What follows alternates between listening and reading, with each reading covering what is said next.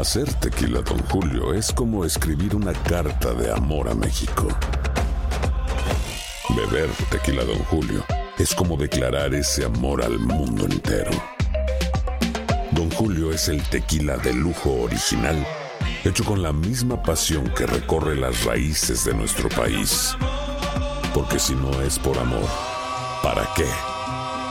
Consume responsablemente. Don Julio Tequila, 40% alcohol por volumen, 2020. Importado por Diageo Americas, New York, New York. Boost Mobile tiene una gran oferta para que aproveches tu reembolso de impuestos al máximo y te mantengas conectado. Al cambiarte a Boost, recibe un 50% de descuento en tu primer mes de datos ilimitados. O, con un plan ilimitado de 40 dólares, llévate un Samsung Galaxy A15 5G por $39.99. Obtén los mejores teléfonos en las redes 5G más grandes del país. Con Boost Mobile, cambiarse es fácil. Solo visita boostmobile.com. Boost Mobile, sin miedo al éxito. Para clientes nuevos y solamente en línea, requiere AroPay. 50% de descuento en el primer mes requiere un plan de 25 dólares al mes. Aplican otras restricciones. Visita boostmobile.com para detalles.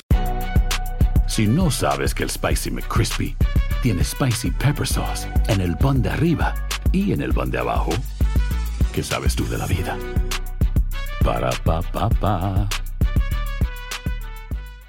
The new Super Beats Heart Chews Advanced is now supercharged with CoQ10. Support your healthy CoQ10 levels and blood pressure with two chews a day.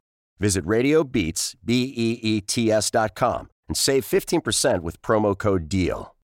El siguiente podcast es una presentación exclusiva de Euforia On Demand. Queridos amigos, ¿cómo están? Bienvenidos a Epicentro. Un gusto estar eh, con ustedes. Eh, Les saluda León Krause desde los estudios de Univisión en Los Ángeles, California. Gracias por escuchar Epicentro, descargar el podcast y estar con nosotros semana a semana. De verdad que lo apreciamos muchísimo, nos emociona que estén aquí con, eh, con nosotros. Gracias a nombre no solamente del equipo de este podcast, sino de todos los podcasts de Univisión Noticias.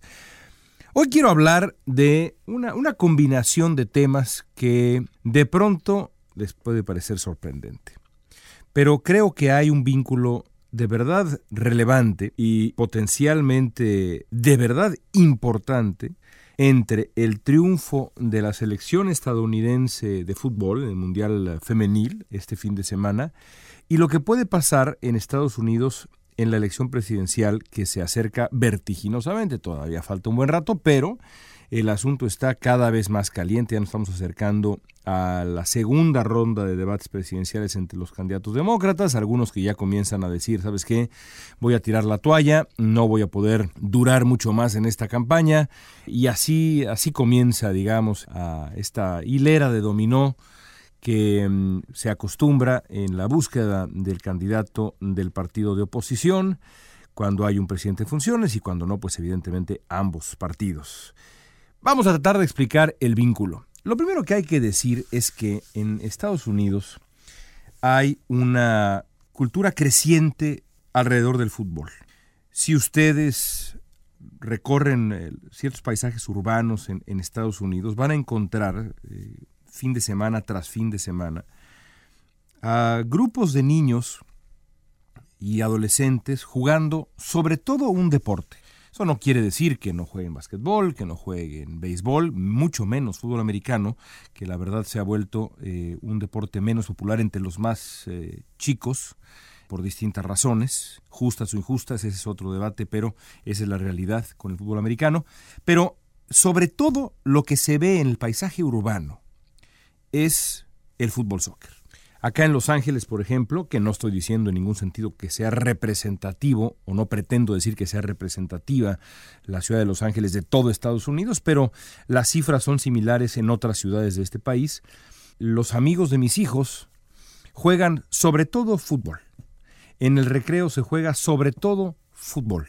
Las ligas de fin de semana a las que van los amigos de mis hijos y mis hijos son de fútbol el entusiasmo central de las amigas de mis hijos y las hijas de mis amigos está no en el básquetbol, en la gimnasia, en el voleibol, en, está en el fútbol. Tengo dos amigos, o tres amigos quizá, que hicieron el viaje a Francia para ver al equipo femenil de fútbol estadounidense ganar el campeonato del mundo. Hay un fenómeno que está creciendo. Entre los jóvenes, varones, entre los niños, el sistema se complica en Estados Unidos porque hay un uh, defecto grave dentro del sistema que obliga a aquellos que quieran seguir jugando, a los jóvenes que quieran seguir jugando, a pagar. Y el pagar, evidentemente, reduce la cantidad de niños que pueden jugar o que tienen acceso a las, a las ligas y a los clubes y al desarrollo más eh, eficaz del talento futbolístico en, en Estados Unidos la mayoría de los jóvenes que llegan a las universidades que ofrecen becas y demás y que tienen buenos programas de fútbol en Estados Unidos son jóvenes que han logrado pagar a lo largo de su vida para poder seguir jugando. Y este sistema del famoso pay to play pues ha afectado al eh, desarrollo del fútbol de varones en Estados Unidos. Pero pero ese sistema no ha afectado tanto al desarrollo del fútbol femenil hasta donde tengo entendido, no soy ningún experto, pero digamos, hasta donde tengo entendido, no lo ha afectado tanto. Además, el desarrollo de las, eh, de las niñas y las adolescentes y luego las jóvenes futbolistas ya en eh, la universidad es eh, mucho más profesional y la cultura que se ha generado alrededor del fútbol femenil en este país es algo de verdad impresionante. Y es impresionante no solamente por cómo juegan, sino también por lo que saben del juego. Eso es ah, incluso emotivo para uno que viene de otro lado y que es un enamorado también del fútbol. Es emotivo ver, emocionante ver a las eh, chicas hablar de fútbol y discutir sobre quién es mejor, si Messi o Cristiano Ronaldo, y hablar de verdad con eh, eh, sabiduría de la manera como juega el Barcelona o el Manchester City de Guardiola y no sé qué. Yo he tenido conversaciones así en distintos momentos y es emocionante. No es en ningún sentido falso, es genuino el amor por el fútbol y se nota. Todo esto da como resultado un equipo que ha sido cuatro veces campeón del mundo. Cuatro veces campeón del mundo. Es una potencia absoluta el equipo estadounidense de fútbol femenil. Y no solamente lo es en cuanto a sus resultados en el campo, sino también a su relevancia cultural. Y esto es el tema del día de hoy.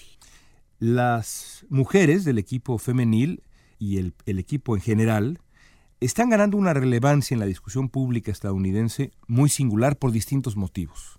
Uno de ellos es la discusión sobre la disparidad de salarios entre ellas, que son pues cuatro veces campeonas del mundo, y ellos, que pues se quedaron en la orilla en la Copa Oro frente a un equipo mexicano al que le faltaban, pues yo, yo calculo francamente medio equipo titular.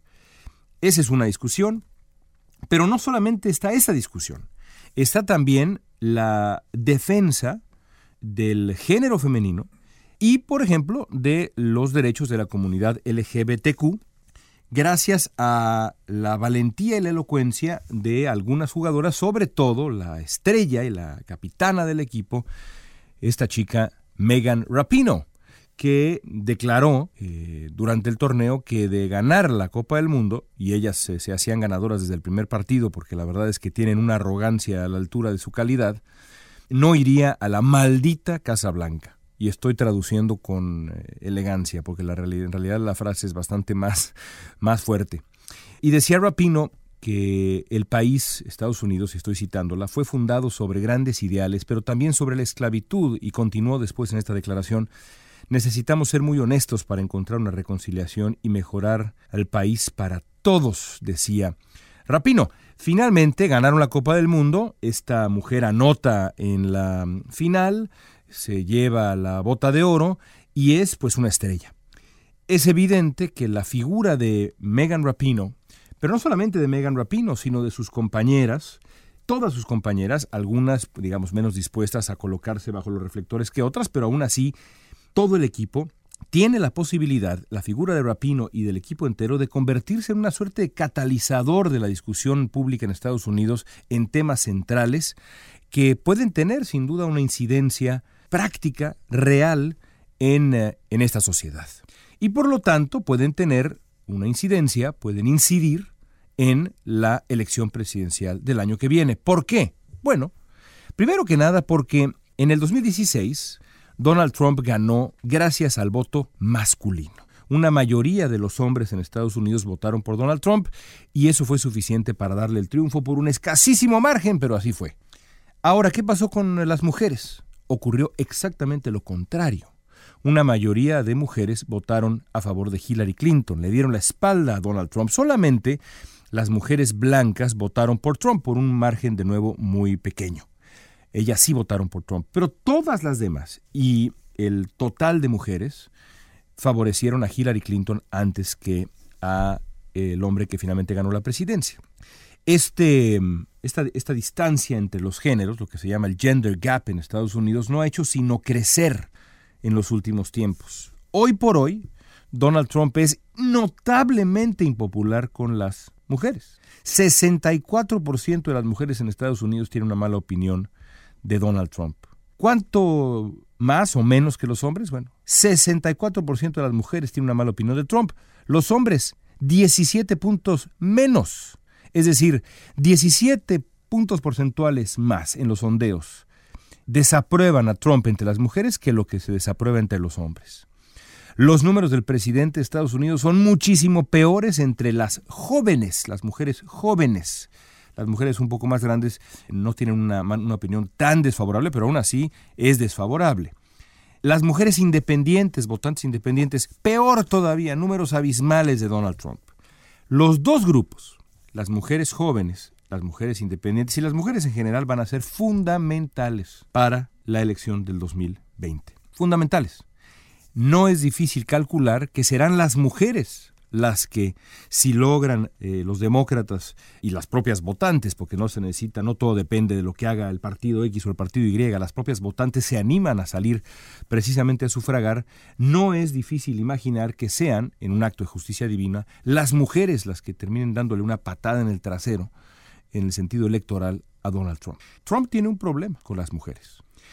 El año que viene, el Partido Demócrata va a tener que estimular el voto de las minorías, de los jóvenes, y como decía yo hace un segundo, de manera absolutamente crucial, el voto de las mujeres, que hoy ya se oponen a Trump eh, de manera contundente en las encuestas. Por esto, además de por la capacidad eh, evidentísima de las candidatas mujeres que están ahí eh, buscando la, nominación del Partido Demócrata, Elizabeth Warren, Kamala Harris y varias más, por eso es probable que una mujer sea parte de la fórmula presidencial demócrata, de la dupla, pero no nada más por eso, también porque es pues un anzuelo muy importante para tratar de estimular el voto de las mujeres. Y es ahí, en el entusiasmo por la participación política que Megan Rapino y sus compañeras pueden hacer la diferencia. Porque yo me pregunto, ¿qué pasará si Rapino decide continuar en el camino de la confrontación pública y abierta con Trump? Ha dicho que no va a ir a la Casa Blanca. ¿Qué pasa si realmente no va a la Casa Blanca? O si de pronto en la Casa Blanca da, por ejemplo, un discurso, unas palabras que sean de confrontación con Trump. O los demócratas la invitan, como creo que deberían, a la convención del partido o la convencen de ser representante del candidato o la candidata hipotética dentro de algunos meses. Tiene el potencial, Megan Rapino y su equipo, de sumarse a figuras como Nancy Pelosi, Alexandria Ocasio Cortés o Kamala Harris, que ya dominan la discusión como mujeres, ya dominan la discusión pública en Estados Unidos en otro escenario, en el escenario eh, eminentemente político. La primera decisión para Rapino y para sus compañeras va a ser, bueno, si asistir o no a esa aún no confirmada invitación a la Casa Blanca. Si optan por no presentarse, va a ser un acto de protesta cuya potencia yo de verdad creo podría tener consecuencias mucho más relevantes que un triunfo en un estadio de, de, fútbol, porque ya son un ejemplo de coraje deportivo estas mujeres, para millones de mujeres y de hombres en Estados Unidos, y podrían convertirse en muchísimo más. No sería la primera vez que una figura deportiva tome un estandarte y se vuelva protagonista de la defensa de valores y derechos que vale la pena defender. Ahí está Colin Kaepernick, el coreback, con su famosa protesta de ponerse, de hincarse durante el himno ah, estadounidense en protesta al abuso policial y a la discriminación racial. Por cierto, Rapino no cantaba el himno estadounidense precisamente por la, por la misma razón durante la Copa del Mundo. Y por supuesto, el rey de reyes, el más grande de todos, y para mi gusto el más grande de todos, de todos los atletas, mi atleta favorito en el mundo, la historia, el gran Mohamed Ali, que se volvió pues una figura importantísima en la denuncia de la violencia, de la guerra en Vietnam, de los excesos de Estados Unidos en eh, aquel conflicto tan ah, injusto, irracional. Bueno, ¿será posible que Megan Rapino y sus compañeras del equipo de fútbol femenil en Estados Unidos tengan en estos uh, meses que restan de aquí a la elección presidencial una relevancia de este estilo? ¿Hagan historia como lo hicieron en su momento Kaepernick, como lo hizo en su momento Mohamed Ali, y otros atletas, como aquel par de atletas que se me olvida en este momento su nombre, el eh, par de atletas que levantaron el puño con el uh, guante negro en eh, México 68. Mi padre y mi madre estarían muy molestos de que se me hubiera olvidado ese nombre. No voy a hacer trampa buscándolo en Google en este momento, mejor acepto que se me olvidó. Pero bueno, esas figuras, es posible, perfectamente posible, que Megan Rapino y sus compañeras estén a la altura de esa historia. Lo veremos. Solamente una variable más de las muchas que estarán en juego en la apasionante, absolutamente fundamental elección presidencial del 2020 en Estados Unidos. Amigos, gracias por escucharnos. Aquí estaremos la próxima semana. Hasta entonces, soy León Krause desde Los Ángeles, California. Gracias de nuevo. El pasado podcast fue una presentación exclusiva de Euphoria On Demand. Para escuchar otros episodios de este y otros podcasts, visítanos en euphoriaondemand.com. Si no sabes que el Spicy McCrispy tiene Spicy Pepper Sauce en el pan de arriba y en el pan de abajo, ¿qué sabes tú de la vida? Para, pa, pa, pa. Boost Mobile tiene una gran oferta para que aproveches tu reembolso de impuestos al máximo y te mantengas conectado. Al cambiarte a Boost, recibe un 50% de descuento en tu primer mes de datos ilimitados. O, con un plan ilimitado de 40 dólares, llévate un Samsung Galaxy A15 5G por $39.99. Obtén los mejores teléfonos en las redes 5G más grandes del país. Con Boost Mobile, cambiarse es fácil. Solo visita boostmobile.com. Boost Mobile, sin miedo al éxito. Para clientes nuevos y solamente en línea, requiere AroPay. 50% de descuento en el primer mes requiere un plan de 25 dólares al mes. Aplican otras restricciones. Visita para detalles. This is the story of the one. As a maintenance engineer, he hears things differently. To the untrained ear, everything on his shop floor might sound fine, but he can hear gears grinding or a belt slipping. So he steps in to fix the problem at hand before it gets out of hand. And he knows Granger's got the right product he needs to get the job done, which is music to his ears. Call, clickgranger.com, or just stop by. Granger, for the ones who get it done. Ohio, ready for some quick mental health facts? Let's go. Nearly 2 million Ohioans live with a mental health condition. In the U.S., more than 50% of people will be diagnosed with a mental illness in their lifetime. Depression is a leading cause of disability worldwide. So, why are some of us still stigmatizing people living with a mental health condition when we know all of this? Let's listen to the facts and beat the stigma. Ohio, challenge what you know about mental health at beatthestigma.org.